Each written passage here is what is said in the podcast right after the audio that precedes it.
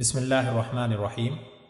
یہ سبق نسیم حجازی صاحب کی کتاب محمد بن قاسم سے لیا گیا ہے۔ Episode 1. ابو الحسن۔ ہندوستان کے عربی ساحل کی اہم بندرگاہوں اور جزیرہ سرندیپ کے ساتھ ایک مدت سے عربوں کے تجارتی تعلقات چلے آتے تھے۔ زمانہ جاہلیت میں چند عرب تاجر سرندیپ میں آباد ہو گئے تھے۔ اور جب عرب میں ایک نئے دین کا چرچا ہونے لگا، تو یہ دین ان تاجروں کو اپنے آبا و اجداد کے مذہب کو ترک کرنے پر آمادہ نہ کر سکا۔ لیکن ایرانیوں اور رومیوں کے مقابلے میں عربوں کی شاندار فتوحات کی خبریں سن کر ان کی قومی عصبیت جاگ اٹھی۔ ایران عرب کے مقابلے میں ایک متمدن ملک سمجھا جاتا تھا۔ اس لیے ہندوستان کے بازاروں میں عربوں کے مقابلے میں ایران کی مصنوعات کی زیادہ قدر تھی۔ اس کے علاوہ ہندوستان کے حکمران ایران کو ایک طاقتور ہمسایہ خیال کرتے تھے اور عربوں کے مقابلے میں ایرانی تاجروں کو زیادہ عزت کی نگاہ سے دیکھا جاتا تھا۔ اگر شام سے کوئی قافلہ آ جاتا، تو روما کے قدیم سطوت سے مروب ہندوستانی انہیں بھی عربوں سے زیادہ مراعات دیتے۔ لیکن حضرت ابو بکر صدیق رضی اللہ تعالیٰ عنہ اور حضرت عمر فاروق رضی اللہ تعالیٰ عنہ کی شاندار فتوحات نے عربوں کے متعلق ہمسایہ ملک کے باشندوں کا زاویہ نگاہ تبدیل کر دیا۔ سرندیپ اور ہندوستان کے دو حصوں میں آباد ہونے والے وہ تاجر جو ابھی تک عربوں کے اندرونی انقلاب سے متاثر نہیں ہوئے تھے، کفر کے مقابلے میں، اسلام کی فتوحات کو ایرانیوں اور رومیوں کے مقابلے میں عرب کی فتوحات سمجھ کر خوشی سے پھولے نہیں سماتے تھے۔ عربوں کے نئی دین سے ان کی نفرت اب محبت میں تبدیل ہو رہی تھی۔ اس زمانے میں جن لوگوں کو عرب جانے کا اتفاق ہوا وہ اسلام کی نعمتوں سے مالا مال ہو کر واپس آئے۔ عبد الشمس عرب تاجروں کا سرگروہ تھا۔ اس کا خاندان ایک مدت سے سرندیپ میں آباد تھا۔ وہ اسی جزیرے میں پیدا ہوا تھا اور اسی جگہ آباد ہونے والے ایک عرب خاندان کی لڑکی سے شادی کی۔ جوانی سے بڑھاپے تک اس کے بحری سفر بھی سرندیپ سے کاٹھیا واڑ تک محدود رہے۔ اسے یہ بھی معلوم نہ تھا کہ عرب میں اس کے خاندان کے دوسرے افراد کون ہیں اور کس جگہ رہتے ہیں۔ دوسرے عربوں کی طرح وہ بھی مادر وطن کے ساتھ اس وقت دلچسپی لینے لگا، جب یرموک اور قادسیہ میں مسلمانوں کی شاندار فتوحات کی خبریں دنیا کے ہر گوشے میں پہنچ چکی تھیں۔ موجودہ راجہ کے باپ کو انہی خبروں نے عرب کے ایک گمنام تاجر کی طرف دوستی کا ہاتھ بڑھانے پر آمادہ کیا تھا۔ اس نے عبد الشمس اور اس کے ساتھیوں کو دربار میں بلایا اور بیش قیمت تحائف دے کر رخصت کیا۔ سن پینتالیس ہجری میں اپنے باپ کی وفات کے بعد نئے راجہ نے تخت نشین ہوتے ہی عبد الشمس کو بلایا اور کہا، مدت سے ہمارے ملک میں تمہارے ملک کا کوئی تاجر نہیں آیا۔ میں عرب کے تازہ حالات معلوم کرنا چاہتا ہوں۔ مجھے تمہارے نئی دین کے ساتھ دلچسپی ہے۔ اگر تم وہاں جانا پسند کرو، تو میں تمہارے لیے ہر سہولت مہیا کرنے کے لیے تیار ہوں۔ عبد الشمس نے جواب دیا، آپ کے منہ سے میرے دل کی دبی ہوئی آواز نکلی ہے۔ میں جانے کے لیے تیار ہوں۔ پانچ ارب تاجروں کے سوا باقی سب عبد الشمس کا ساتھ دینے کے لیے تیار ہو گئے۔ دس دن بعد بندرگاہ پر ایک جہاز کھڑا تھا اور عرب اپنے بال بچوں سے رخصت ہو رہے تھے۔ عبد الشمس کی بیوی فوت ہو چکی تھی۔ اس نے سینے پر پتھر رکھ کر اپنی اکلوتی بیٹی کو الوداع کہا۔ اس لڑکی کا نام سلمہ تھا۔ شہر میں کوئی شخص ایسا نہ تھا جو اسے نسوانی حسن کا بلند ترین معیار تصور نہ کرتا ہو۔ شہ سوار اسے تند و سرکش گھوڑوں کو دوڑاتے اور بہترین تیراک اسے خوفناک آبشاروں میں کودتے اور سمندروں میں مچھلی کی طرح تیرتے دیکھ کر دم بخود رہ جاتے تھے۔ عبد الشمس کی روانگی کے بیس دن بعد کاٹھیا واڑ کے تاجروں کا ایک جہاز بندرگاہ پر رکا اور عبد الشمس اور اس کے دو ساتھیوں نے اتر کر یہ خبر سنائی کہ ان کا جہاز اور دوسرے ساتھی سمندر کی لہروں کا شکار ہو چکے ہیں۔ اور اگر کاٹھیا واڑ کا تاجروں کا جہاز وقت پر نہ پہنچتا، تو وہ بھی چند ساتھ اور پانی میں ہاتھ پاؤں مارنے کے بعد ڈوب جاتے۔ راجا نے اس حادثے کی خبر نہایت افسوس کے ساتھ سنی۔ سندھی تاجروں کے سردار کا نام دلیپ سنگھ تھا۔ راجا نے اسے دربار میں بلایا اور تین اربوں کی جان بچانے کی عوض اسے تین ہاتھی انعام دیے۔ راجا کو مہربان دیکھ کر دلیپ سنگھ اور اس کے ساتھیوں نے وہاں آباد ہونے کا خیال ظاہر کیا۔ راجا نے خوشی سے اس کی یہ درخواست منظور کر لی اور شاہی خزانے سے ان کے لیے مکان تعمیر کروا دیے۔ چند سال کے وفادارانہ خدمات کے بعد دلیپ سنگھ راجہ کے بحری بیڑے کا افسر اعلیٰ بنا دیا گیا۔ اس واقعے کے تین سال بعد ابو الحسن پہلا مسلمان تھا جسے تجارت کا ارادہ اور تبلیغ کا شوق اس دور افتادہ جزیرے تک لے آیا۔ کئی ہفتوں کے سفر کے بعد ایک صبح ابو الحسن اور اس کے ساتھی جہاز پر کھڑے سرندیپ کے سرسبز ساحل کی طرف دیکھ رہے تھے۔ بندرگاہ کے قریب مرد، عورتیں اور بچے کشتیوں پہ سوار ہو کر اور چند تیرتے ہوئے لوگ جہاز کے استقبال کو نکلے۔ ایک کشتی پر ابو الحسن کو جزیرے کی سیاہ فام اور نیم اریاں عورتوں کے درمیان ایک اجنبی صورت دکھائی دی۔ اس کا رنگ سرخ و سفید اور شکل و صورت جزیرے کے باشندوں سے بہت مختلف تھی۔ دوسری کشتیوں سے پہلے جہاز کے قریب پہنچنے کے لیے وہ اپنی کشتی پر کھڑی دو تن و مند ملاحوں کو جو کشتی کے چپو چلا رہے تھے ڈانٹ ڈپٹ کر رہی تھی۔ یہ کشتی تمام کشتیوں کو پیچھے چھوڑتی ہوئی جہاز کے ساتھ آ لگی۔ لڑکی نے ابو الحسن کی طرف دیکھا اور اس نے بے باک نگاہوں کا جواب دینے کے بجائے وہ دوسری طرف پھیر لیا۔ ابو الحسن کے ساتھیوں کو بھی عورتوں کا نیم اریاں لباس پسند نہ آیا۔ حسین لڑکی نے جہاز والوں کی بے اعتنائی کو اپنی توہین سمجھتے ہوئے سرندیپی زبان میں کچھ کہا، لیکن جہاز پر سے کوئی جواب نہ آیا۔ اچانک ابو الحسن نے کسی کی چیخ و پکار سن کر نیچے دیکھا۔ کشتی سے آٹھ دس گز کے فاصلے پر وہی خوبصورت لڑکی پانی میں غوطے کھا رہی تھی، اور کشتی والے اس کی چیخ و پکار کے باوجود سخت بے اعتنائی سے اس کی طرف دیکھ رہے تھے۔ ابو الحسن نے پہلے رسی کی سیڑھی پھینکی لیکن جب اس بات کا یقین ہو گیا کہ لڑکی کے ہاتھ پاؤں جواب دے رہے ہیں اور وہ سیڑھی تک نہیں پہنچ سکتی، تو وہ کپڑوں سمیت سمندر میں کود پڑا۔ لیکن لڑکی اچانک پانی میں غائب ہو گئی اور وہ پریشان ہو کر ادھر ادھر دیکھنے لگا۔ اتنی دیر میں بہت سی کشتیاں جہاز کے گرد جمع ہو چکی تھیں اور جزیرے کے باشندے کہہ لگا رہے تھے۔ ابو الحسن نے تین مرتبہ غوطہ لگانے کے بعد دل برداشتہ ہو کر سیڑھی کی رسی پکڑ لی اور جہاز پر چڑھنے کا ارادہ کر رہا تھا کہ اوپر سے اس کا ساتھی چلانے لگا۔ وہ ادھر ہے۔ جہاز کی دوسری طرف۔ وہ ڈوب رہی ہے۔ شاید کسی مچھلی نے پکڑ رکھا ہے۔ مقامی مردوں اور عورتوں نے پھر کہہ کہا لگایا۔ ابو الحسن لڑکی کے جہاز کی دوسری طرف پہنچنے کی وجہ نہ سمجھ سکا۔ تشویش اور حیرانی کے ملے جلے جذبات کے ساتھ اس نے جلد ہی پھر غوطہ لگایا اور جہاز کے نیچے سے گزرتا ہوا دوسری طرف پہنچ گیا۔ وہاں کوئی نہ تھا، اوپر سے اس کا وہی ساتھی شور مچا رہا تھا۔ وہ ڈوب گئی، اسے مچھلی نکل گئی۔ ابو الحسن مایوس ہو کر پھر دوسری طرف پہنچا۔ اس دفعہ لوگوں کے قہقہوں میں اس کے ساتھی بھی شریک تھے اور ایک عرب نے کہا، آپ آ جائیے، وہ آپ سے بہتر تیر سکتی ہے۔ ابو الحسن نے کھسیانہ ہو کر سیڑھی پکڑ لی، لیکن ابھی ایک ہی پاؤں اوپر رکھا تھا کہ کسی نے اس کی ٹانگ پکڑ کر پانی میں گرا دیا۔ اس نے سنبھل کر ادھر ادھر دیکھا تو لڑکی تیزی سے سیڑھی پر چڑھ رہی تھی۔ ابو الحسن جہاز پر پہنچا تو اس کے ساتھی پریشان ہو کر جزیرے کی لڑکیوں کے قہقہے سن رہے تھے۔ لڑکی نے ابو الحسن کی طرف دیکھ کر عربی زبان میں کہا، مجھے آپ کے بھیگ جانے کا بہت افسوس ہے۔ لڑکی کے منہ سے عربی کے الفاظ سن کر سب کی نگاہیں اس پر جم کر رہ گئیں۔ ابو الحسن نے پوچھا، کیا تم عرب ہو؟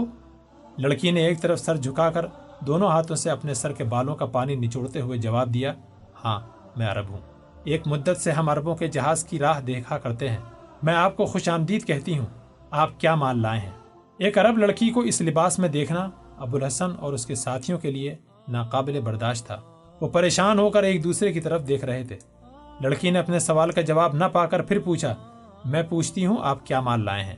آپ حیران کیوں ہیں؟ کیا عرب عورتیں تیرنا نہیں جانتی؟ آپ کیا سوچ رہے ہیں؟ اچھا میں خود دیکھ لیتی ہوں۔ ابو الحسن نے کہا، ٹھہرو۔ ہم گھوڑے لائے ہیں، میں تمہیں خود دکھاتا ہوں۔ لیکن میں حیران ہوں کہ اس جزیرے کے عرب ابھی تک زمانہ جاہلیت کے عربوں سے بدتر زندگی بسر کر رہے ہیں۔ کیا انہیں انسانوں کا سا لباس پہننا اور مردوں سے حیا کرنا کسی نے نہیں سکھایا؟ لڑکی کا چہرہ غصے سے سرخ ہو گیا۔ اس نے جواب دیا، کیا یہ انسانوں کا لباس نہیں؟ نہیں۔ معلوم ہوتا ہے کہ تمہارے گھر تک اسلام کی روشنی ابھی تک نہیں آئی۔ یہ کہہ کر ابو الحسن نے ایک جبہ اٹھایا اور لڑکی کے کندھوں پر ڈال کر بولا، اب تم ہمارا جہاز دیکھ سکتی ہو۔ لڑکی نے ابو الحسن کے الفاظ سے زیادہ اس کی شخصیت سے مروب ہو کر اپنے اریاں بازوؤں اور پنڈلیوں کو جبے میں چھپا لیا۔ ابو الحسن کی پونجی پچاس عربی گھوڑے تھے۔ لڑکی نے یکے بعد دیگرے تمام گھوڑوں کا معائنہ کیا اور ایک گھوڑے کی پیٹھ پر ہاتھ رکھ کر بولی، میں یہ خریدوں گی، اس کی قیمت کیا ہے؟ ابو الحسن نے کہا، تم میں ابھی تک عربوں کی ایک خصوصیت باقی ہے۔ یہی گھوڑا ان سب میں بہترین ہے، لیکن تم نہ اس کی قیمت ادا کر سکو گی اور نہ یہ عورتوں کی سواری کے قابل ہے۔ یہ جس قدر خوبصورت اور تیز رفتار ہے، اسی قدر موزور بھی ہے۔ لڑکی اس جواب پر مسکرائی اور بولی، خیر، دیکھا جائے گا۔ آپ نے جہاز اتنی دور کیوں ٹھہرا لیا؟ ابو الحسن نے جواب دیا، میں اس ملک کی حکومت سے اجازت لینا ضروری خیال کرتا ہوں۔ لڑکی نے کہا، سرندیپ کا راجہ ایک مدت سے عربوں کے جہاز کا انتظار کر رہا ہے، جہاز کنارے پر لے چلیے۔ لیجیے۔ راجہ کے امیر البحر خود ہی پہنچ گئے۔ دلیپ سنگھ، عبد الشم سے گہرے تعلقات کی بدولت عربی میں اچھی خاصی استعداد پیدا کر چکا تھا۔ اس نے جہاز پر چڑھتے ہی عربی زبان میں کہا، آپ نے جہاز اتنی دور کیوں ٹھہرا لیا؟ ابو الحسن کے بجائے لڑکی نے جواب دیا، ان کا خیال تھا کہ شاید جہاز کو بندرگاہ پر لانے کے لیے پہلے راجہ سے اجازت حاصل کرنا ضروری ہو۔ دلیپ سنگھ نے جواب دیا، مہاراجہ، آپ کو دیکھ کر بہت خوش ہوں گے۔ لڑکی نے کہا، میں جاتی ہوں، لیکن اس بات کا خیال رہے کہ وہ سفید گھوڑا میرا ہے اور میں اس کے منہ مانگے دام دوں گی۔ یہ کہہ کر لڑکی نے جبا اتار کر ایک عربی کے کندھوں پر پھینک دیا اور بھاگ کر سمندر میں چھلانگ لگا دی۔ عبد الشمس کو عربوں کے جہاز کی آمد کی اطلاع مل چکی تھی۔ اس نے شہر کے چند معززین کے ساتھ ابو الحسن اور اس کے ساتھیوں کا استقبال کیا۔ انہیں اپنے گھر اور ان کے گھوڑوں کو اپنے استبل میں جگہ دی۔ آن کے آن میں پچاس گھوڑوں کے کوئی دو سو خریدار جمع ہو گئے اور تمام ایک دوسرے سے بڑھ کر بولی دینے لگے۔ دلیپ سنگھ نے مشورہ دیا کہ راجہ کو دکھائے بغیر کوئی گھوڑا فروخت نہ کیا جائے۔ ممکن ہے وہ تمام گھوڑے خرید لیں۔ عبد الشمس نے دلیپ سنگھ کی تائید کی۔ ابھی یہ باتیں ہو ہی رہی تھیں کہ راجہ کا ایلچی آیا اور اس نے کہا مہاراجہ عرب تاجروں سے ملنا اور ان کے گھوڑوں کو دیکھنا چاہتے ہیں۔ دلیپ سنگھ نے ایلچی سے کہا، تم جاؤ اور مہاراجے سے کہو، ہم ابھی آتے ہیں۔ یہ کہہ کر ابو الحسن سے مخاطب ہوا۔ ایک گھوڑا شیخ عبد الشمس کی بیٹی نے اپنے لیے منتخب کیا ہے۔ میرا خیال ہے کہ اسے یہیں رہنے دیا جائے۔ ابو الحسن نے کہا، اگر شیخ خود اپنے لیے لینا چاہتے ہیں تو مجھے عذر نہیں، لیکن وہ لڑکیوں کی سواری کے قابل نہیں۔ وہ بہت سرکش ہے۔ ایک طرف سے آواز آئی، نہیں ابا جی ان کا خیال ہے کہ ہم اس کی قیمت ادا نہیں کر سکیں گے۔ ابو الحسن نے دیکھا، وہی لڑکی جسے اس نے جہاز پر دیکھا تھا، ایک ہاتھ میں لگام اور دوسرے ہاتھ میں چابک لیے کھڑی تھی۔ لیکن اس دفعہ اس کا لباس عرب عورتوں کا سا تھا۔ ابو الحسن نے قدر خفیف ہو کر کہا، اگر مجھ پر اعتبار نہیں آتا تو تم خود دیکھ لو۔ اگر تم اسے لگام بھی دے سکو تو یہی گھوڑا تمہارا انعام ہوگا۔ لڑکی تیزی سے قدم اٹھاتی ہوئی استبر کی طرف بڑھی۔ باقی سب لوگ بھی اسی طرف چل دیے۔ لڑکی تمام گھوڑوں پر ایک سرسری نکاح ڈالنے کے بعد سفید گھوڑے کی طرف بڑھی۔ گھوڑے نے اسے دیکھتے ہی چارہ چھوڑ کر کان کھڑے کر لیے۔ لڑکی نے گھوڑے کو تھپ تھپی دی اور وہ پچھلی ٹانگوں پر کھڑا ہو گیا۔ اسے دیکھ کر دوسرے گھوڑے رستے توڑانے لگے۔ ابو الحسن نے کہا، ٹھہرو اور آگے بڑھ کر گھوڑے کا رسا کھول کر باہر لے آیا اور اسے ایک درخت کے ساتھ باندھ کر کہنے لگا، اب آپ ہمت آزمائی کر سکتی ہیں۔ لڑکی نے اچانک آگے بڑھ کر ایک ہاتھ میں گھوڑے کا نچلا جبڑا پکڑ لیا اور دوسرے ہاتھ سے زخمی درندے کی طرح تڑپتے، اچھلتے اور کودتے ہوئے جانور کے منہ میں لگام ٹھونس دی۔ تماشائیوں نے حیرانی پر قابو نہ پایا تھا کہ اس نے رسا کھولا اور گھوڑے کی پیٹ پر سوار ہو گئی۔ گھوڑا چند بار سیخپا ہونے کے بعد چھلانگ لگاتا ہوا مکان سے باہر نکل گیا۔ شیخ عبد الشمس نے فخریہ انداز میں کہا، عرب کی گھوڑیوں نے ایسا گھوڑا پیدا نہیں کیا جس پر سلما سواری نہ کر سکتی ہو۔ مجھے افسوس ہے کہ آپ ہار گئے، لیکن اطمینان رکھیے کہ آپ کو اس کی پوری قیمت ادا کی جائے گی۔ ابو الحسن نے جواب دیا، یہ شرط نہ تھی، انعام تھا اور انعام کی قیمت نہیں لی جاتی۔ خوش قسمت ہے وہ گھوڑا جسے ایسا سوار مل جائے۔ راجہ دیکھنے سے پہلے ہی تمام گھوڑوں کو خریدنے کا فیصلہ کر چکا تھا۔ شاہی خزانے سے جو قیمت ادا کی گئی، وہ عربوں کی توقع سے کہیں زیادہ تھی۔ راجہ نے ابو الحسن سے عربوں کے نئے دین اور ان کی فتوحات کے متعلق کئی سوال کیے۔ دلیپ سنگھ نے ترجمانی کے فرائض انجام دیے۔ ابو الحسن نے تمام سوالات کا جواب دینے کے بعد دین اسلام کے ہر پہلو پر روشنی ڈالی۔ راجہ نے اسلام کی بہت سی خوبیوں کا اعتراف کرنے کے بعد ابو الحسن سے دوبارہ ملاقات کا وعدہ لے کر اسے رخصت کیا۔ جب ابو الحسن اپنے میزبان کے گھر واپس پہنچا تو اسے معلوم ہوا کہ سلمہ ابھی تک واپس نہیں آئی اور عبد الشمس چند آدمیوں کے ہمراہ اس کی تلاش میں جا چکا ہے۔ ابو الحسن نماز ظہر ادا کرنے کے بعد پریشانی کی حالت میں مکان کے صحن میں ٹہل رہا تھا کہ سفید گھوڑا بے تحاشا بھاگتا ہوا اندر آیا۔ گھوڑے کی لگام بھی غائب تھی۔ ابو الحسن نے اپنے ساتھیوں کی طرف دیکھ کر کہا خدا معلوم اسے کیا ہوا۔ یہ گھوڑا سرکش ضرور ہے، لیکن گرے ہوئے سوار کو چھوڑ کر آنے والا نہیں۔ اور لگام پاؤں کے نیچے آ کر ٹوٹ سکتی تھی، لیکن اس کا گر پڑنا ممکن نہ تھا۔ میں جاتا ہوں۔ ابو الحسن نے شیخ عبد الشمس کے خادم سے دوسری لگام منگوا کر گھوڑے کو دی اور ننگی پیٹ پر سوار ہو کر مکان کے باہر نکلا اور گھوڑے کو اس کی مرضی پر چھوڑ دیا۔ گھوڑے کی رفتار ظاہر کرتی تھی کہ اس سے بہت زیادہ کام لیا جا چکا ہے۔ گھوڑا چند کوس گھنے جنگل میں سے گزرنے کے بعد ایک ٹیلے پر چڑھا اور ایک آبشار کے قریب پہنچ کر رک گیا۔ اس سے اوپر جانے کا کوئی راستہ نہ تھا۔ کچھ دیر ادھر ادھر دیکھنے کے بعد ابو الحسن گھوڑے سے اترا اور اسے ایک درخت کے ساتھ باندھ کر سلما کو آواز دینے لگا۔ دیر تک تلاش کرنے کے بعد وہ تھک کر آبشاروں کے قریب ایک پتھر کے کنارے بیٹھ گیا۔ شام ہونے کو تھی۔ ابو الحسن نے عصر کی نماز ادا کی اور پھر ایک دشوار گزار راستے سے اس مقام تک پہنچا جہاں سے پہاڑی کی ندی کا پانی ایک آبشار کی شکل میں نیچے گرتا تھا۔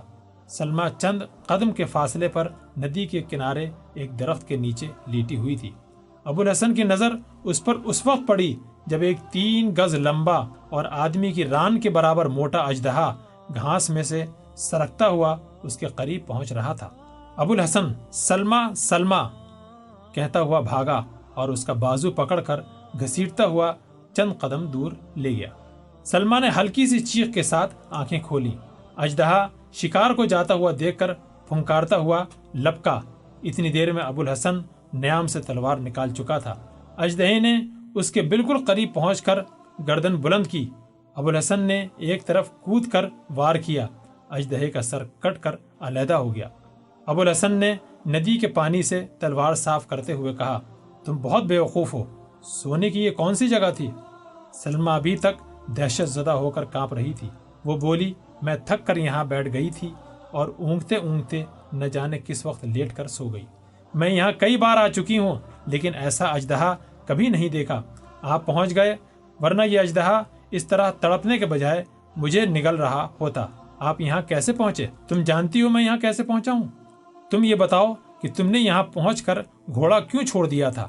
سلما نے مسکراتے ہوئے جواب دیا، میں نے کب چھوڑا؟ وہ مجھے گرا کر بھاگ گیا تھا۔ ابو الحسن نے ذرا سخت لہجے میں کہا، معلوم ہوتا ہے تمہاری تربیت بہت ناقص ماحول میں ہوئی ہے، اسی لیے تمہارے اخلاق کا معیار وہی ہونا چاہیے جو زمانے جاہلیت کے عربوں کا تھا۔ لیکن وہ بھی ہزار برائیوں کے باوجود مہمان سے جھوٹ بولنا ایک گھناونا فعل خیال کرتے تھے۔ اور اس گھوڑے کو خالی واپس آتا دیکھ کر مجھے یقین نہ آتا تھا کہ یہ تمہیں گرا کر بھاگ آیا ہے۔ اس کی تربیت میرے استبل میں ہوئی ہے۔ یہ سرکش اور مغرور ضرور ہے، لیکن دھوکہ دینا نہیں جانتا۔ سچ بتاؤ، تم نے اپنے ہاتھوں سے اس کی لگام نہیں اتاری اور اسے ڈرا دھمکا کر واپس نہیں بھیجا؟ سلما نے آنکھیں جھکاتے ہوئے جواب دیا، اگر آپ برا مانتے ہیں تو میں وعدہ کرتی ہوں کہ آئندہ کبھی جھوٹ نہ بولوں گی۔ تم میں بہت سی ایسی باتیں ہیں جنہیں میں برا سمجھتا ہوں، جنہیں ہر مسلمان برا جانے گا۔ آپ چاہیں تو میں ہر عادت بدلنے کے لیے تیار ہوں۔ آپ کی خوشنودی میرا فرض ہے اور آپ نے تو آج میری جان بھی بچائی ہے۔ تمہیں مجھے خوش کرنے کی ضرورت نہیں۔ میں چاہتا ہوں تمہارا خدا تم سے خوش ہو۔ تمہیں صرف وہ چیز پسند کرنی چاہیے جو اسے پسند ہو اور ہر اس چیز کو ناپسند کرنا چاہیے جو اسے ناپسند ہو۔ خدا کو عورتوں کا نیمریاں لباس میں مردوں کے سامنے آنا ناپسند ہے۔ سلمان نے جواب دیا لباس تو میں نے آپ کے کہنے سے تبدیل کر لیا ہے۔ ابو الحسن نے کہا، لباس سے زیادہ دل کی تبدیلی کی ضرورت ہے۔ خیر، اب باتوں کا وقت نہیں، شام ہو رہی ہے، تمہارے والد بہت پریشان ہوں گے۔ وہ گھوڑے کے پہنچنے سے پہلے ہی تمہاری تلاش میں نکل گئے تھے۔ چاندنی رات میں ابو الحسن اور سلما جنگل کو عبور کر رہے تھے۔ سلما گھوڑے پر سوار تھی۔ ابو الحسن باغ تھامے آگے آگے چل رہا تھا۔ راستے میں سلما نے ابو الحسن کے بحری سفر اس کے خاندان اور اس کے ساتھیوں کے متعلق سوالات کیے، لیکن اس کی توقع کے خلاف ابو الحسن کی بے اعتنائی بڑھتی گئی۔ سلمہ پریشان بھی تھی اور نادم بھی۔ بلا آخر اس نے کہا، آپ کو میری وجہ سے بہت تکلیف ہوئی، میں معافی چاہتی ہوں۔ آپ مجھے سزا دے لیں، لیکن خفا نہ ہو یہ میرا قصور تھا اور مجھے پیدل چلنا چاہیے تھا، میں اتر آتی ہوں۔ آپ گھوڑے پر سوار ہو جائیں۔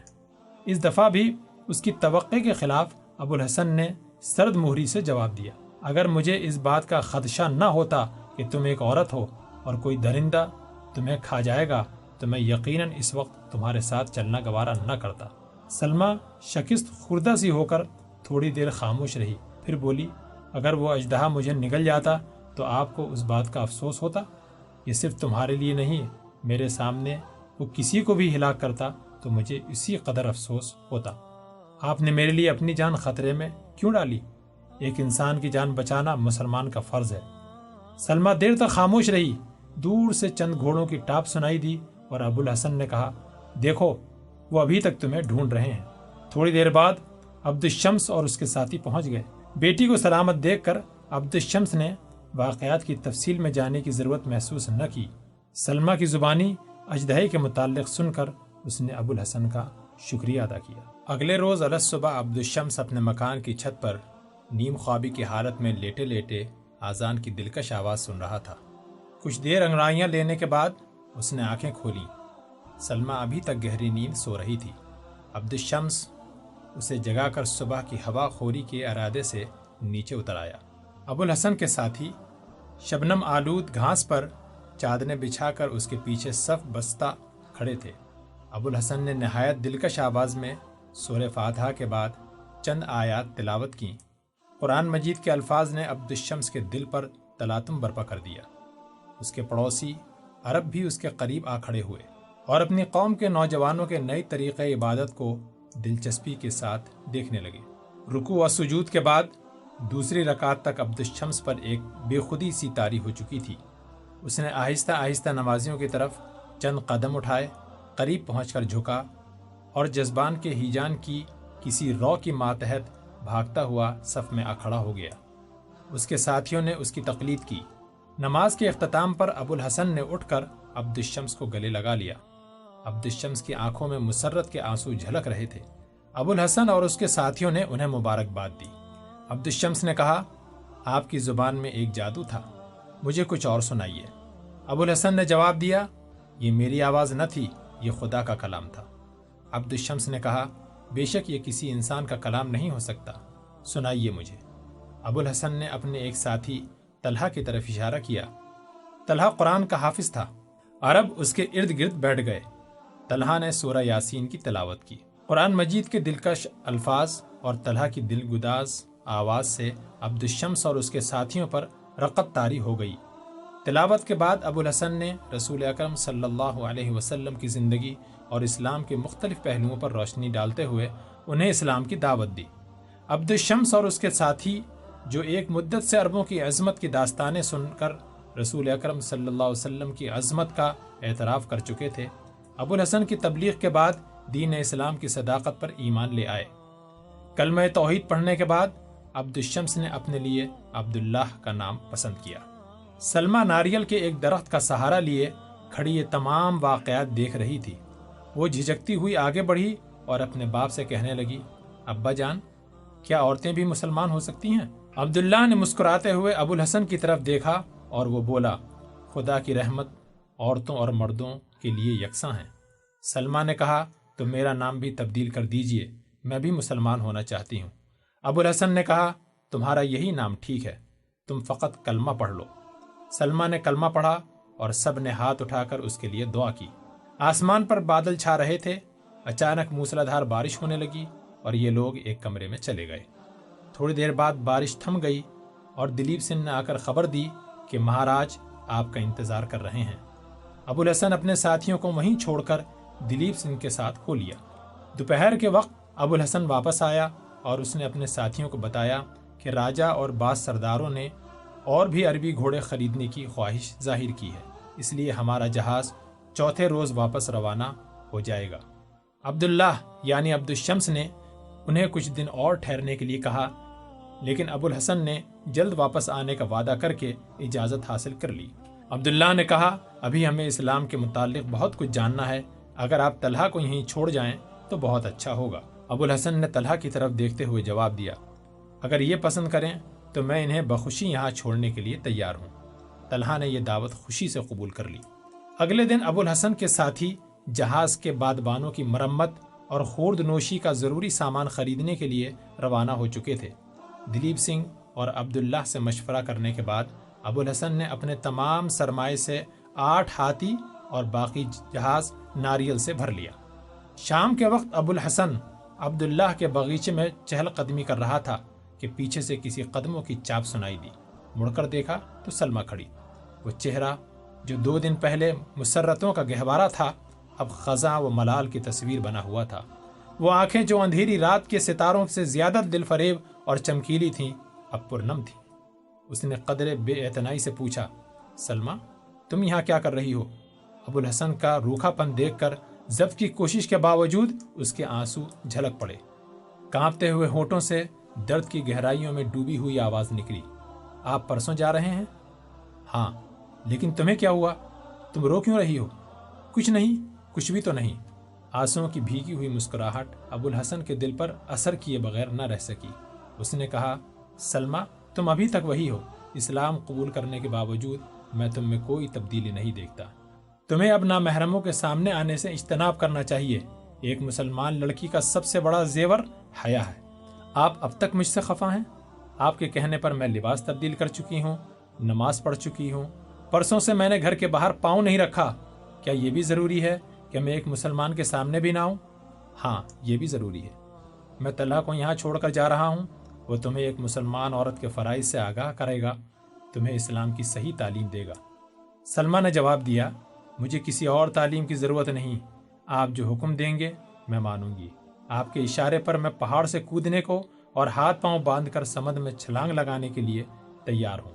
ابو الحسن نے کہا سلمہ، اگر تمہیں میری خوشی اس قدر عزیز ہے، تو سنو، میں اس کی سوا اور کچھ نہیں چاہتا کہ تم سر سے پاؤں تک اسلام کے سانچے میں ڈھل جاؤ۔ سچے مسلمان کی ہر نیت، ہر فعل کو کسی انسان کی خوشی نہیں، بلکہ خدا کی خوشی کا طلبگار ہونا چاہیے۔ کلمہ پڑھنے کے بعد، تم ایک ایسی دنیا میں پاؤں رکھ چکی ہو جو ایک لا متناہی جد و جہد کا گھر ہے۔ اس میدان میں کودنے والے کے دل میں آنسو اور آہوں کے لیے کوئی جگہ نہیں ہونی چاہیے۔ مسلمان کے لیے زندگی ایک بہت بڑا امتحان ہے۔ اس کے پہلو میں وہ دل ہونا چاہیے جو خدا کی راہ میں زندگی کی بلند ترین خواہشات کو بھی قربان کرنے سے نہ گھبرائے۔ اس کا سینہ تیروں سے چھلنی ہو، لیکن زبان سے آہ تک نہ نکلے۔ تم عرب جاؤ تو شاید یہ دیکھ کر حیران ہوں گی کہ مسلمان عورتیں اپنے شوہروں، بھائیوں اور بیٹوں کو جہاد پر رخصت کرتی ہیں، لیکن ان کی آنکھ میں آنسو تو درکنار پیشانی پر شکن تک نہیں آتی۔ اور یہ صرف اس لیے کہ وہ خدا کی خوشی کو دنیا کی ہر خوشی پر ترجیح دیتی ہیں۔ اگر تم نے مجھے خوش کرنے کے لیے اسلام قبول کیا ہے، تو مجھے افسوس کے ساتھ یہ کہنا پڑے گا کہ تم اسلام کو سمجھی نہیں۔ اگر خدا کو خوش کرنا چاہتی ہو، تو گھر جاؤ، میں طلحہ کو بھیجتا ہوں، وہ آج ہی تمہیں قرآن پڑھانا شروع کرے گا۔ میں چاہتا ہوں کہ جب میں واپس آؤں، تو تم میری پیراکی کا امتحان لینے کے لیے ساحل سے ایک میل کے فاصلے پر سمندر میں میرا استقبال نہ کرو۔ اور مجھے جنگلوں میں، پہاڑوں میں تلاش کرنا نہ پڑے۔ مجھے یہ دیکھ کر خوشی ہوگی کہ عبد الشمس کا نام تبدیل ہونے کے بعد اس کا گھر کا نقشہ بھی تبدیل ہو چکا ہے۔ اور اس کے چار دیواری میں ایک مسلمان لڑکی پرورش پا رہی ہے۔ سلمان نے پر امید ہو کر پوچھا، آپ کب آئیں گے؟ میں دن معین نہیں کر سکتا، لیکن ارادہ یہی ہے کہ گھوڑے خریدتے ہی واپس آ جاؤں گا۔ لیکن اگر مجھے جہاد کے لیے کہیں جانا پڑا، تو ممکن ہے کہ دوبارہ نہ آ سکوں۔ سلما کے چہرے پر پھر ایک بار اداسی چھا گئی۔ اور اس نے آنکھوں میں آنسو بھرتے ہوئے کہا، نہیں، یوں نہ کہیے، خدا آپ کو واپس ضرور لائے گا۔ تم دعا کرتی رہو گی تو انشاءاللہ میں ضرور آؤں گا۔ سلما نے کہا، دعا؟ آپ کیا کہتے ہیں؟ اگر میری دعا قبول ہو سکتی تو آپ جانے کا ارادہ ہی کیوں کرتے؟ ابو الحسن نے اچانک محسوس کیا کہ وہ بہت زیادہ باتیں کر چکا ہے۔ اس نے لہجے کو ذرا ترش بناتے ہوئے کہا سلما جاؤ، اگر عرب کی تمام عورتیں تمہاری جیسی نیک دعائیں کرتی تو اسلام کی روشنی عرب کے حدود سے باہر نہ نکلتی۔ سلما نادم سی ہو کر واپس ہوئی۔ بار بار اس کے منہ سے یہ الفاظ نکل رہے تھے، میں بہت بے وقوف ہوں، میں نے یہ کیوں کہا؟ تھوڑی دیر کے بعد وہ کوٹھے پر چڑھی۔ افق مغرب پر گرم لوہے کے سرخ تھال کی طرح چمکتا ہوا سورج پانی میں غوطہ لگانے کی تیاری کر رہا تھا۔ آسمان پر کہیں کہیں ہلکے بادل شفق کی سرخی کی عکاسی کر رہے تھے۔ مرتوب ہوا کے جھونکے ناریل کے پتوں پر ایک دلکش راگ چھیڑ رہے تھے۔ ارد گرد کے تمام مناظر سے ہٹ کر سلما کی نگاہیں سمندر کے کنارے اربوں کے جہاز پر مرکوز ہو گئیں۔ دل میں ہی جان پیدا ہوا۔ اس نے ہاتھ اٹھا کر دعا کی، اے خشکی اور تری کے مالک، مجھے ایک مسلمان عورت کا ایمان دے۔ مجھے سیدھی راہ دکھا اور جب وہ واپس آئیں تو مجھے دیکھ کر خفا نہ ہوں۔ تیسرے دن آسمان پر بادل چھا رہے تھے۔ سلما کوٹھے پر چڑھ کر حسرت بھری نگاہوں سے سمندر کی طرف دیکھ رہی تھی۔ ساحل سے دور ابو الحسن کا جہاز موجوں پر رس کرتا نظر آ رہا تھا۔ ہوا کے چند تیز جھونکے آئے اور بارش ہونے لگی۔ بارش کی تیزی کے ساتھ اس کی نگاہوں کا دائرہ محدود ہوتا گیا۔ یہاں تک کہ جہاز آنکھوں سے اوجھل ہو گیا۔ ضبط کی کوشش کے باوجود اس کی آنکھوں سے آنسو جھلک پڑے اور رخساروں پر بہتے ہوئے بارش کے قطروں کے ساتھ مل گئے۔ سلما دیر تک ہاتھ اٹھا کر یہ دعا کرتی رہی، میرے مولا، اسے سمندر کی سرکش لہروں سے محفوظ رکھیو باغیچے میں ابو الحسن سے آخری ملاقات کے بعد سلما کے خیالات اور عادات میں بہت بڑی تبدیلی آ چکی تھی۔ اسے ابو الحسن کی بے اعتنائی کا بے حد ملال تھا۔ تاہم اسے انسانیت کا بلند ترین معیار تصور کرتے ہوئے وہ اس بات پر ایمان لا چکی تھی کہ اس کی جو عادت ابو الحسن کو ناپسند ہے، یقیناً بری ہوگی۔ چنانچہ اس نے دوبارہ کسی کے سامنے بے حجاب ہونے کی جرت نہ کی۔ جب ابو الحسن اور اس کے ساتھی بندرگاہ کی طرف روانہ ہوئے تو اس نے اپنے دل سے یہ سوال کیا کیا اس کے دل میں میرے لیے کوئی جگہ ہو سکتی ہے؟ ابو الحسن کی باتیں یاد آتی تو اس کے دل میں کبھی یاس کی تاریخیاں مسلط ہو جاتی اور کبھی امید کے چراغ چمک اٹھتے۔ عبداللہ کی آواز سن کر وہ نیچے اتری۔ بوڑھے باپ نے سوال کیا سلما تم بارش میں اوپر کیا کر رہی تھی کچھ نہیں، ابا جان، میں؟ سلما کوئی بہانہ کرنا چاہتی تھی، لیکن اسے ابو الحسن کی نصیحت یاد آ گئی اور وہ بولی، میں ان کا جہاز دیکھ رہی تھی۔ عبداللہ نے کہا وہ تو دیر ہوئی جا چکے۔ جاؤ تم کپڑے بدل کر آؤ۔ طلحہ ابھی آ جائے گا۔ ہم اس سے قرآن مجید پڑھیں گے۔ سلما نے پوچھا، آپ انہیں کہاں چھوڑ آئے؟ وہ راستے میں زید کے گھر ٹھہر گیا ہے۔ ابھی آ جائے گا۔ چند دنوں میں طلحہ کی تعلیم کا نتیجہ یہ ہوا کہ سلما اپنی ہر بات میں ابو الحسن کی خوشی کو مقدم سمجھنے کے بجائے خدا کی رضا کو مقدم سمجھنے لگی تھی۔ تاہم ہر نماز کے بعد اس کی سب سے پہلی دعا ابو الحسن کے لیے ہوتی تھی۔ چھ مہینے گزر گئے۔ ابو الحسن کی کوئی خبر نہ آئی۔ سلما کی اداسی بے چینی میں تبدیل ہونے لگی۔ وہ صبح و شام مکان کی چھت پر چڑھ کر سمندر کی طرف دیکھتی۔ بندرگاہ کی طرف آنے والا ہر نیا جہاز اسے دور سے ابو الحسن کی آمد کا پیغام دیتا۔ وہ اپنے خادم کو دن میں کئی کئی بار بندرگاہ کی طرف بھیجتی۔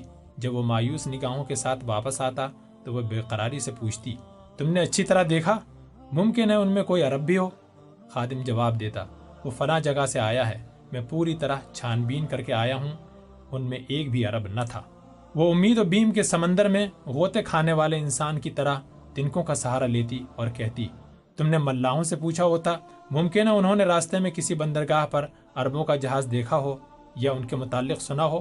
خادم پھر بھاگتا ہوا بندرگاہ جاتا سلما کی امنگیں پرانی امیدوں کے کھنڈروں پر نئی امیدوں کا محل کھڑا کر لیتی۔ بوڑھے نوکر کا افسردہ اور ملول چہرہ پھر وہی حوصلہ شکن خبریں دیتا اور سلما کی امیدوں کا محل دھڑام سے نیچے آ رہتا۔ ہر صبح وہ اپنے دل میں امید کے چراغ روشن کرتی۔ جب سورج سمندر کی لہروں میں چھپ جاتا تو یہ چراغ بھی بجھ جاتے۔ اس کے دل میں دھڑکنے آہوں اور آنسو میں تبدیل ہو جاتی مدت تک طلحہ یا اپنے باپ میں سے کسی پر اس نے اپنے دل کا حال ظاہر نہ ہونے دیا۔ لیکن ایک شام سلما کے طرز عمل نے ان دونوں کو شبہ میں ڈال دیا۔ باہر موسرا دھار بارش ہو رہی تھی۔ طلحہ اور عبداللہ برآمدے میں بیٹھے باتیں کر رہے تھے۔ سلما ایک کمرے کے دریچے کے سامنے بارش کا منظر دیکھ رہی تھی۔ باتوں باتوں میں ابو الحسن کا ذکر آ گیا۔ عبداللہ نے کہا، خدا جانے اب تک وہ کیوں نہیں آئے؟ آٹھ مہینے ہو گئے ہیں۔ طلحہ نے کہا، اگر خدا نے اسے سمندر کے حوادث سے محفوظ رکھا ہو، تو اتنی دیر تک اس کے واپس نہ آنے کی وجہ یہی ہے کہ وہ کہیں جہاد پر چلا گیا ہے۔ عبداللہ نے کہا، آج مجھے دلیپ سنگھ نے بتایا ہے کہ یہاں سے کوئی تیس میل کے فاصلے پر مالابار کا ایک جہاز غرق ہو چکا ہے۔ صرف ایک کشتی پانچ آدمیوں کو لے کر یہاں پہنچی ہے۔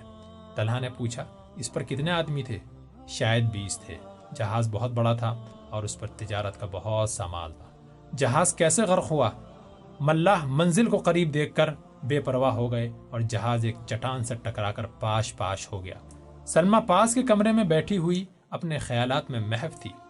اس نے فقط آخری فقرہ سنا اور ایک ثانیے کے لیے اس کے رگوں میں خون کا ہر قطرہ منجمد ہو کر رہ گیا۔ برآمدے سے پھر عبداللہ کی آواز آئی۔ یہ چٹانیں بہت خطرناک ہیں۔ ہر سال ان کی وجہ سے کوئی نہ کوئی جہاز غرق ہو جاتا ہے۔ یہاں کے باشندوں کا خیال ہے کہ یہ چٹانیں سمندر کے دیوتا کے مندر ہیں۔ یہ سنتے ہی سلما کے رگوں میں ایک غیر معمولی ارتعاش پیدا ہوا۔ وہ اٹھی اور اپنے کمرے سے نکل کر باپ کے سامنے آ کھڑی ہوئی، اس کا دہشت زدہ چہرہ اور پتھرائی ہوئی آنکھیں دیکھ کر باپ نے پوچھا، بیٹی، تمہیں کیا ہوا؟ کچھ دیر جذبات کی شدت کی وجہ سے سلما کے منہ سے کوئی آواز نہ نکلی۔ رنج و کرب کی گہرائیوں میں ڈوبی ہوئی نگاہیں یہ کہہ رہی تھی جو کچھ تم مجھ سے چھپانا چاہتے ہو، میں سن چکی ہوں۔ طلحہ نے حیران ہو کر پوچھا، کیوں بیٹی، کیا بات ہے؟ سلما کے بھیچے ہوئے ہونٹ کپ کپا رہے تھے، پتھرائی ہوئی آنکھوں پر آنسو کے باریک پردے چھا گئے۔ اس نے کہا، بتائیے، کب ڈوبا ان کا جہاز؟ آپ کو کس نے بتایا؟ اور وہ، آپ خاموش کیوں ہیں؟ خدا کے لیے کچھ کہیے۔ میں بری سے بری خبر سننے کے لیے تیار ہوں۔ ہچکوں اور آہوں کی شدت اس کی آواز کے تسلسل کو توڑ رہی تھی۔ عبداللہ نے پریشان سا ہو کر جواب دیا، بیٹی، ہم مالابار کے ایک جہاز کا ذکر کر رہے تھے۔ آج دلیپ نے مجھے بتایا تھا۔ لیکن سلما نے باپ کا فقرہ پورا نہ ہونے دیا۔ نہیں نہیں، آپ مجھ سے چھپانا چاہتے ہیں۔ مجھے جھوٹی تسلیاں نہ دیں۔ یہ کہہ کر سلما ہچکیاں لیتی ہوئی دوسرے کمرے میں چلی گئی۔ بوڑھا باپ کچھ سمجھا، کچھ نہ سمجھا۔ وہ طلحہ کی طرف معذرت طلب نگاہوں سے دیکھتا ہوا اٹھا اور سلما کے کمرے میں چلا گیا۔ سلما منہ کے بل بستر پر لیٹی ہچکیاں لے رہی تھی۔ بوڑھے باپ کا دل بھر آیا اور اس نے قریب اٹھ کر سر پر ہاتھ پھیرتے ہوئے کہا، بیٹی، کیا ہو گیا تمہیں؟ سلما اٹھ کر بیٹھ گئی۔ آنسو پوچھتے اور ہچکیاں ضبط کرتے ہوئے جواب دیا، کچھ نہیں، ابا جان، مجھے معاف کیجیے۔ آئندہ آپ مجھے کبھی روتا نہیں دیکھیں گے۔ لیکن رونے کی کوئی وجہ بھی تو ہو؟ ایسی خبریں تو ہم روز سنا کرتے ہیں۔ آخر مالا بار کا ایک جہاز غرق ہو جانے کی خبر میں کیا خصوصیت تھی؟ سلمان نے غور سے اپنے باپ کے چہرے کی طرف دیکھا اور قدرے مطمئن ہو کر بولی، آپ سچ کہتے ہیں؟ عبداللہ نے برہم ہو کر کہا، آخر مجھے جھوٹ کہنے کی کیا ضرورت تھی؟ آج تک تم نے میری کسی بات پر شک نہیں کیا۔ اگر مجھ پر یقین نہیں آتا تو طلحہ سے پوچھ لو۔ سلما نے ندامت سے سر جھکا لیا اور کہا، ابا جان، میں معذرت چاہتی ہوں۔ میں سمجھتی تھی کہ شاید آپ عربوں کے جہاز کا ذکر کر رہے تھے۔ بیٹی، کیا تم یہ سمجھتی ہو کہ خدا نخواستہ اگر میں ان کے جہاز کے متعلق ایسی خبر سنتا تو مجھے تم سے کم صدمہ ہوتا؟ شام کے کھانے کے بعد طلحہ اور عبداللہ کے خادم عشاء کی نماز ادا کر رہے تھے۔ خادمہ برتن صاف کر رہی تھی، اتنے میں کسی نے باہر کے پھاٹک پر دستک دی۔ سلمان نے خادمہ سے کہا شاید زید اور قیس آئے ہیں۔ تم نے باہر کا دروازہ بند تو نہیں کر دیا تھا؟ خادمہ نے جواب دیا، ایسی بارش میں کون آ سکتا ہے؟ میں ابھی کواڑ بند کر کے آئی ہوں۔ اگر انہیں آنا ہوتا تو مغرب کی نماز کے لیے نہ آتے۔ اور وہاں زید تو بیمار ہے۔ قیس بیچارہ بوڑھا، اس نے گھر ہی پر نماز پڑھ لی ہوگی۔ لیکن پھر بھی کوئی دروازہ کھٹکھٹا رہا ہے۔ یہ آپ کا وہم ہے، دروازہ ہوا سے ہل رہا ہے۔ نہیں، کسی کی آواز بھی سن رہی ہوں۔ شاید میں جاتی ہوں۔ سلما کا دل دھڑک رہا تھا۔ تاریکی میں ایک قدم آگے بڑھنا محال تھا۔ وہ بجلی کی چمک میں درختوں سے بچتی ہوئی پھاٹک تک پہنچی۔ پھاٹک کے باہر کوئی آہٹ نہ پا کر اس کا دل بیٹھ گیا۔ وہ مایوس ہو کر واپس ہونے کو تھی کہ کسی نے دروازے کو زور سے دھکا دیتے ہوئے آواز دی۔ کوئی ہے؟ ایک آن کے لیے سلما کے پاؤں زمین سے پیوست ہو کر رہ گئے۔ پھر وہ لپک کر آگے بڑھی اور دروازہ کھول دیا۔ سلما کے سامنے ایک بلند قامت انسان کھڑا تھا۔ دروازہ کھولتے ہی اس نے سوال کیا کہ یہ عبداللہ کا گھر ہے؟ بیشتر اس کے سلما کوئی جواب دیتی، بجلی چمکی اور ابو الحسن سلما کو پہچان کر اندر داخل ہوا۔ ابو الحسن نے کہا او ہو تم؟ مجھے افسوس ہے کہ اس وقت میری وجہ سے تمہیں بارش میں بھیگنا پڑا۔ سلما نے اپنے دل میں کہا، کاش تم یہ جان سکتے کہ اس بارش کی بوندیں کس قدر خوشگوار ہیں۔ اور پھر ابو الحسن سے مخاطب ہو کر بولی، چلیے، برآمدے میں طلحہ اور عبداللہ ابو الحسن کی آواز سن کر اس کے استقبال کے لیے کھڑے تھے۔ عبداللہ نے آواز دی، کون؟ ابو الحسن؟ ابو الحسن نے برآمدے کی سیڑھی پر قدم رکھتے ہوئے کہا جی ہاں میں ہی ہوں۔ مجھے افسوس ہے کہ میں نے خواہ مخواہ اس وقت آپ کو تکلیف دی۔ طلحہ نے پوچھا، کہیے، خیریت تو ہے نا؟ آپ کے ساتھی کہاں ہیں؟ ہاں خیریت ہے۔ میں ان سب کو جہاز پر چھوڑ آیا ہوں۔ مجھے معلوم نہ تھا کہ یہاں تک پہنچنے کے لیے مجھے اتنے مراحل سے گزرنا پڑے گا۔ راستے میں ایک دفعہ پھسلا دو مرتبہ ندی میں گرا، پانچ مکانات کو آپ کے مکان سمجھ کر آوازیں دیں۔ ایک گھر میں چند فرض شناس کتوں نے میرے استقبال کیا۔ عبداللہ نے سلما کو آواز دی۔ سلما ابھی بے خودی کے عالم میں برآمدے سے باہر کھڑی تھی۔ آج بھی بارش کے قطرے اس کے رخساروں کے آنسو دھو رہے تھے، لیکن یہ خوشی کے آنسو تھے۔ باپ کی آواز سن کر وہ چونکی اور بھاگتی ہوئی برآمدے میں داخل ہوئی۔ کیا ہے ابا جان؟ بیٹی، جاؤ، ان کے لیے کھانا اور کپڑوں کا جوڑا لے آؤ اور باقی مہمانوں کے لیے بھی کھانا تیار کراؤ، میں انہیں بلانے کے لیے جاتا ہوں۔ ابو الحسن نے کہا، کھانا ہم سب کھا چکے ہیں، آپ تکلیف نہ کریں۔ کپڑے بدلنے کے بعد ابو الحسن، عبداللہ اور طلحہ سے دیر تک باتیں کرتا رہا۔ اس نے دیر سے واپس آنے کی یہ وجہ بیان کی کہ بسرا سے اسے افریقہ کی ایک مہم میں شریک ہونے کے لیے بھیج دیا گیا تھا۔ ساتویں دن عبداللہ کی رضامندی نے سلما اور ابو الحسن کو رشتہ ازدواج میں منسلک کر دیا۔ تین سال بعد ابو الحسن شہر میں اپنے لیے ایک خوبصورت مکان اور اس کے قریب ایک مسجد تعمیر کروا چکا تھا۔ اس کی دیکھا دیکھی اس کے چند ساتھی بھی اس شہر میں آباد ہو گئے۔ پانچ سال کے عرصے میں ابو الحسن اور طلحہ کی تبلیغ سے مقامی باشندوں کے چند گھرانے دائرہ اسلام میں داخل ہو گئے اور ابو الحسن نے مسلمان بچوں کی تعلیم و تربیت کے لیے ایک مدرسہ تعمیر کر کے درس و تدریس کے فرائض طلحہ کے سپرد کر دیے۔ عبداللہ کی بدولت اس کی تجارت کو بہت فروغ ہوا۔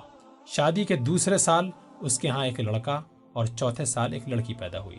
لڑکے کا نام اس نے خالد اور لڑکی کا نام ناہید رکھا۔ دسویں سال ایک اور لڑکا پیدا ہوا، لیکن تین ماہ کی عمر میں والدین کو داغ مرافقت دے گیا۔ جب خالد کی عمر سات اور ناہید کی پانچ برس تھی سلما کے باپ نے چند دن موسمی بخار میں مبتلا رہ گئے دائی اجل کو لبیک کہا۔ ابو الحسن کو دنیا کی ہر نعمت میسر تھی۔ اس کے پاس مال و دولت کی کمی نہ تھی۔ اسے اپنے بیوی بچوں سے بے انتہا محبت تھی، لیکن یہ محبت اسے گھر کی چار دیواریوں میں پابند سلاسل نہ رکھ سکی۔ وہ قریباً ہر سال فریضہ حج ادا کرنے کے لیے ایک طویل بحری سفر کی کٹھن منازل طے کرتا۔ پانچ دفعہ اس نے ایشیائی کوچک اور شمالی افریقہ میں جہاد کرنے والی فوجوں کا ساتھ دیا۔ ہر بار جہاد اور حج سے واپس آنے کے بعد وہ فنون حرب اور مذہبی تعلیم میں اپنے بچوں کا امتحان لیتا۔ خالد خالد تیر اندازی شہ سواری تیغ زنی اور جہاز رانی کی تعلیم میں اپنے باپ کی بہترین توقعات پوری کر رہا تھا۔ ناہید بارہ سال کی عمر تک تیر اندازی کے علاوہ سرکش گھوڑوں پر سوار ہونا سیکھ چکی تھی۔ پڑھنے لکھنے میں بھی طلحہ کو اس کی غیر معمولی ذہانت کا اعتراف تھا۔ راجہ کے ساتھ ابو الحسن کے تعلقات بہت خوشگوار تھے۔ مہارانی ایک مدت سے سلما کی سہیلی بن چکی تھی۔ وہ ہفتے میں ایک دو مرتبہ پالکی بھیج کر ماں اور بیٹی کو اپنے محل میں بلاتی۔ راج کماری ناہید سے اس قدر مانوس ہو چکی تھی کہ خود بھی کبھی کبھی ابو الحسن کے گھر چلی جاتی۔ راج کمار عمر میں خالد سے چار سال بڑا تھا، لیکن پھر بھی وہ خالد کو ہر بات میں قابل تقلید سمجھتا۔ ایک دن دلیپ سنگھ نے راجہ کے سامنے فنون حرب میں خالد کی غیر معمولی استعداد کی تعریف کی۔ راجہ نے پوچھا، کیا وہ ہمارے راجکمار کا مقابلہ کر سکے گا؟ دلیپ سنگھ نے جواب دیا، مہاراج ہمارے راجکمار نازوں میں پلے ہوئے ہیں اور وہ ایک سپاہی کا بیٹا ہے۔ لیکن وہ بہت چھوٹا ہے۔ دلیپ سنگھ نے جواب دیا، مہاراج، اگر عرب مائیں بچپن میں اپنے بچوں کو اس طرح تربیت نہ کرتی تو آج وہ آدھی دنیا پر قابض نہ ہوتے۔ میں نے سنا ہے کہ عرب مائیں چودہ سال کے بچوں کو میدان جنگ میں بھیج دیتی ہیں۔ راجا نے پوچھا، خالد کی عمر کیا ہے؟ مہاراج، یہی کوئی بارہ سال ہوگی۔ آخر ان بچوں میں کیا خوبی ہے جو ہمارے بچوں میں نہیں دلیپ سنگھ نے جواب دیا، مہاراج، اگر برا نہ مانے تو میں عرض کروں۔ راجا نے کہا، کہو۔ مہاراج، ہم میں اور ان میں ایک بنیادی فرق ہے۔ ہم بے شمار دیوتاؤں کو مانتے ہیں۔ ان دیوتاؤں کے علاوہ دنیا کی ہر وہ طاقت جو ہمیں خوفزدہ کر سکتی ہے، ہماری نگاہوں میں دیوتا کا درجہ حاصل کر لیتی ہے۔ مثلا، ہماری راہ میں اگر کوئی دشوار گزار پہاڑ آ جاتا ہے، تو ہم اپنی قوت تسخیر کے امتحان کی بجائے اسے دیوتا سمجھ کر اس کی پوجا شروع کر دیتے ہیں، لیکن وہ صرف ایک خدا کو مانتے ہیں اور اس کے سوا روئے زمین کی کسی بڑی سے بڑی قوت کو سامنے سر جھکانا گناہ سمجھتے ہیں۔ اس کے علاوہ ان کا ایمان ہے کہ انسان مر کر فنا نہیں ہوتا، بلکہ موت کے بعد اس کی نئی زندگی کا آغاز ہوتا ہے۔ ابو الحسن نے ایک دن مجھے بتایا تھا کہ جب خالد رضی اللہ تعالیٰ عنہ ان کا بہت بڑا سپہ سالار شام کی طرف پیش قدمی کر رہا تھا، تو شام کے گورنر نے اسے لکھا تھا کہ تم پہاڑ سے ٹکرا رہے ہو، تمہارے چالیس ہزار سپاہیوں کے مقابلے میں میرے پاس ڈھائی لاکھ ایسی فوج ہے جو بہترین ہتھیاروں سے مسلح ہے۔ اس کے جواب میں مسلمانوں کے سپہ سالار نے لکھا کہ مجھے تمہاری طاقت کا اندازہ ہے، لیکن تم شاید یہ نہیں جانتے کہ کہ تمہارے سپاہیوں کے دلوں میں جس قدر زندہ رہنے کی آرزو ہے، میرے سپاہیوں میں موت کی تمنا اس سے کہیں زیادہ ہے۔ راجا نے کہا، دلیپ سنگھ، میں یہ چاہتا ہوں کہ راج کمار کی سپاہیانہ تربیت ابو الحسن کو سونپ دی جائے۔ تم اس سے ملو۔ اگر وہ یہ خدمت قبول کرے تو ہم اسے ایک معقول معاوضہ دینے کے لیے تیار ہیں۔ دلیپ سنگھ کے کہنے پر ابو الحسن نے راجا کی دعوت خوشی سے قبول کر لی، لیکن معاوضہ لینے سے انکار کر دیا۔ دو سال کی تربیت کے بعد ابو الحسن نے راجا سے کہا، اب آپ کا بیٹا فنون سپاہ گری میں اس ملک کے بہترین نوجوانوں کا مقابلہ کر سکتا ہے۔ راجا نے پوچھا، میں جاننا چاہتا ہوں کہ وہ تیر اندازی اور شہ سواری میں خالد کا مد مقابل ہے یا نہیں؟ ابو الحسن نے جواب دیا، خالد نے اس عمر میں تیر و کمان سنبھالا تھا، جب آپ کا راج کمار کھلونے سے دل بہلایا کرتا تھا۔ اور اس کی عمر میں گھوڑے کی پیٹھ پر بیٹھنا سیکھا تھا، جس عمر میں راج کمار کو نوکر کندھوں پہ اٹھائے پھرتے تھے۔ خالد فطرتن ایک سپاہی ہے اور راج کمار فطرتن ایک شہزادہ۔ اور راج کمار تیغزنی میں کیسا ہے؟ وہ خالد سے عمر میں بڑا ہے، اس کے بازو بھی اس قدر مضبوط ہیں۔ میں نے دونوں کا مقابلہ کر کے نہیں دیکھا، لیکن میرا خیال ہے کہ خالد کی نسبت زیادہ آسانی سے تلوار گھما سکتا ہے۔ راجا نے بیٹے کو بلا کر پوچھا، کیوں؟ کیوں راج کمار تم اپنے استاد کے بیٹے سے تلوار کے دو دو ہاتھ دکھانے کے لیے تیار ہو؟ راج کمار نے جواب دیا، نہیں پتا جی وہ میرا چھوٹا بھائی ہے۔ اگر میں ہار گیا تو مجھے شرم آئے گی، اور وہ ہار گیا تو بھی مجھے شرم آئی ابو الحسن کی شادی کو اٹھارہ برس گزر چکے تھے۔ خالد کی عمر سولہ اور ناہید کی عمر چودہ برس تھی۔ خلیفہ ولید کی مسند نشینی کے ساتھ مسلمانوں کی نئی فتوحات کا آغاز ہو چکا تھا۔ ایک دن سندھی تاجروں کا جہاز آیا۔ اس کے ساتھ عمان کا ایک عیسائی بھی تھا۔ سندھ کے تاجروں نے جزیرے کے عربوں سے ترکستان اور شمالی افریقہ میں مسلمانوں کی شاندار فتوحات کا ذکر کیا۔ عمان کے تاجروں نے ان تمام باتوں کی تصدیق کی۔ ابو الحسن اور اس کے چند ساتھی حج کے لیے تیار تھے۔ اب حج کے ارادوں کے ساتھ شوق جہاد بھی شامل تھا۔ راجہ باہر سے آنے والے تاجروں کی زبانی، نئے ممالک کی خبریں نہایت دلچسپی سے سنا کرتا تھا۔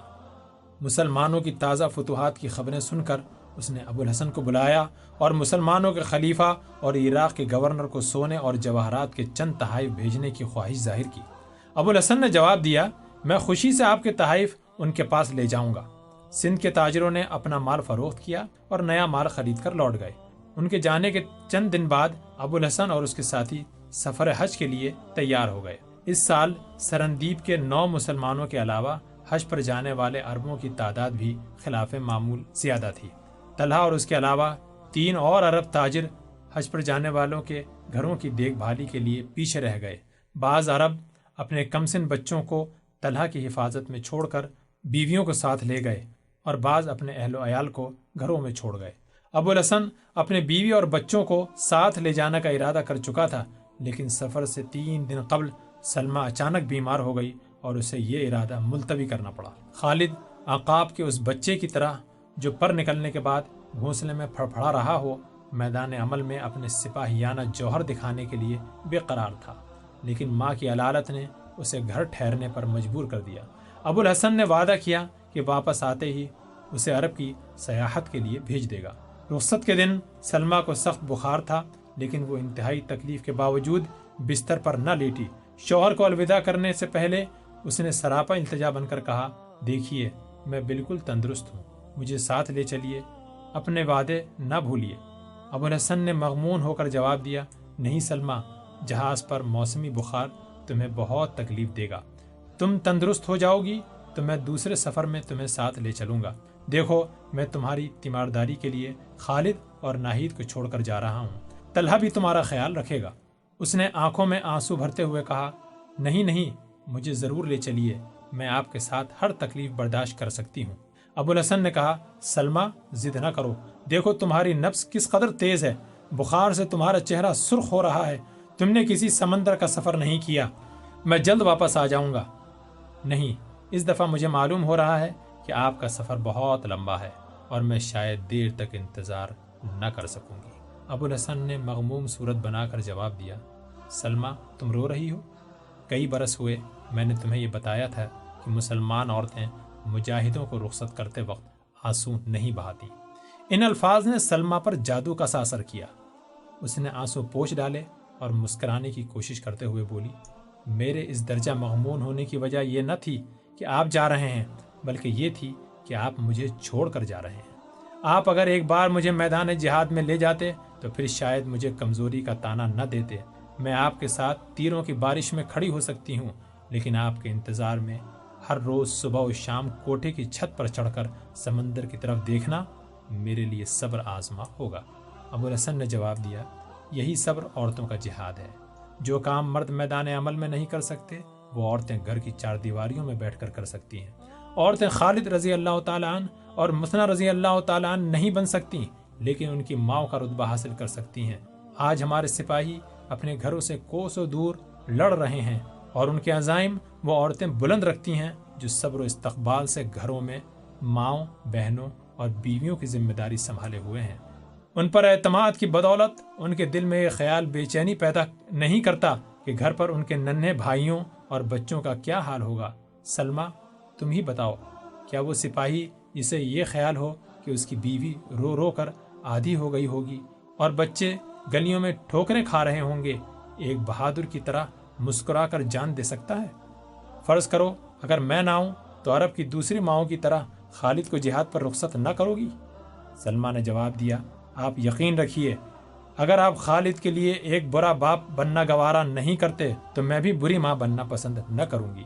شام کے وقت ابو الحسن کا جہاز روانہ ہوا۔ سلمہ ناہید کے ساتھ سمندر کی طرف دیکھ رہی تھی۔ ضبط کے باوجود اس کی آنکھوں میں آنسو آ گئے۔